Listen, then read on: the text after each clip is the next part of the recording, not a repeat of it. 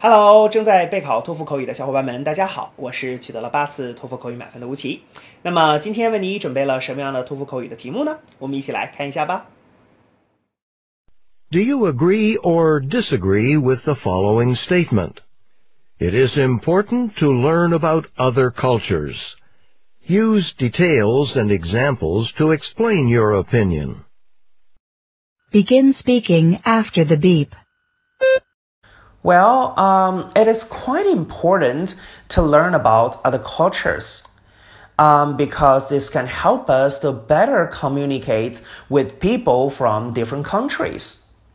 I mean, nowadays it is very common to do business with uh, foreigners.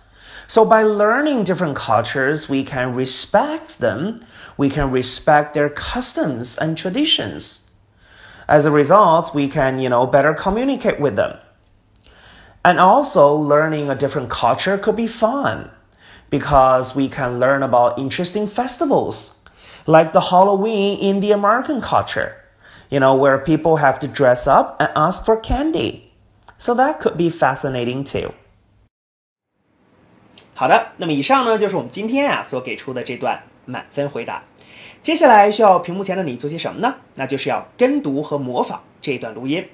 放一句录音，跟读模仿一句，再放一句录音，再来跟读模仿一句啊！所有的整段录音呢，反复模仿五至七遍。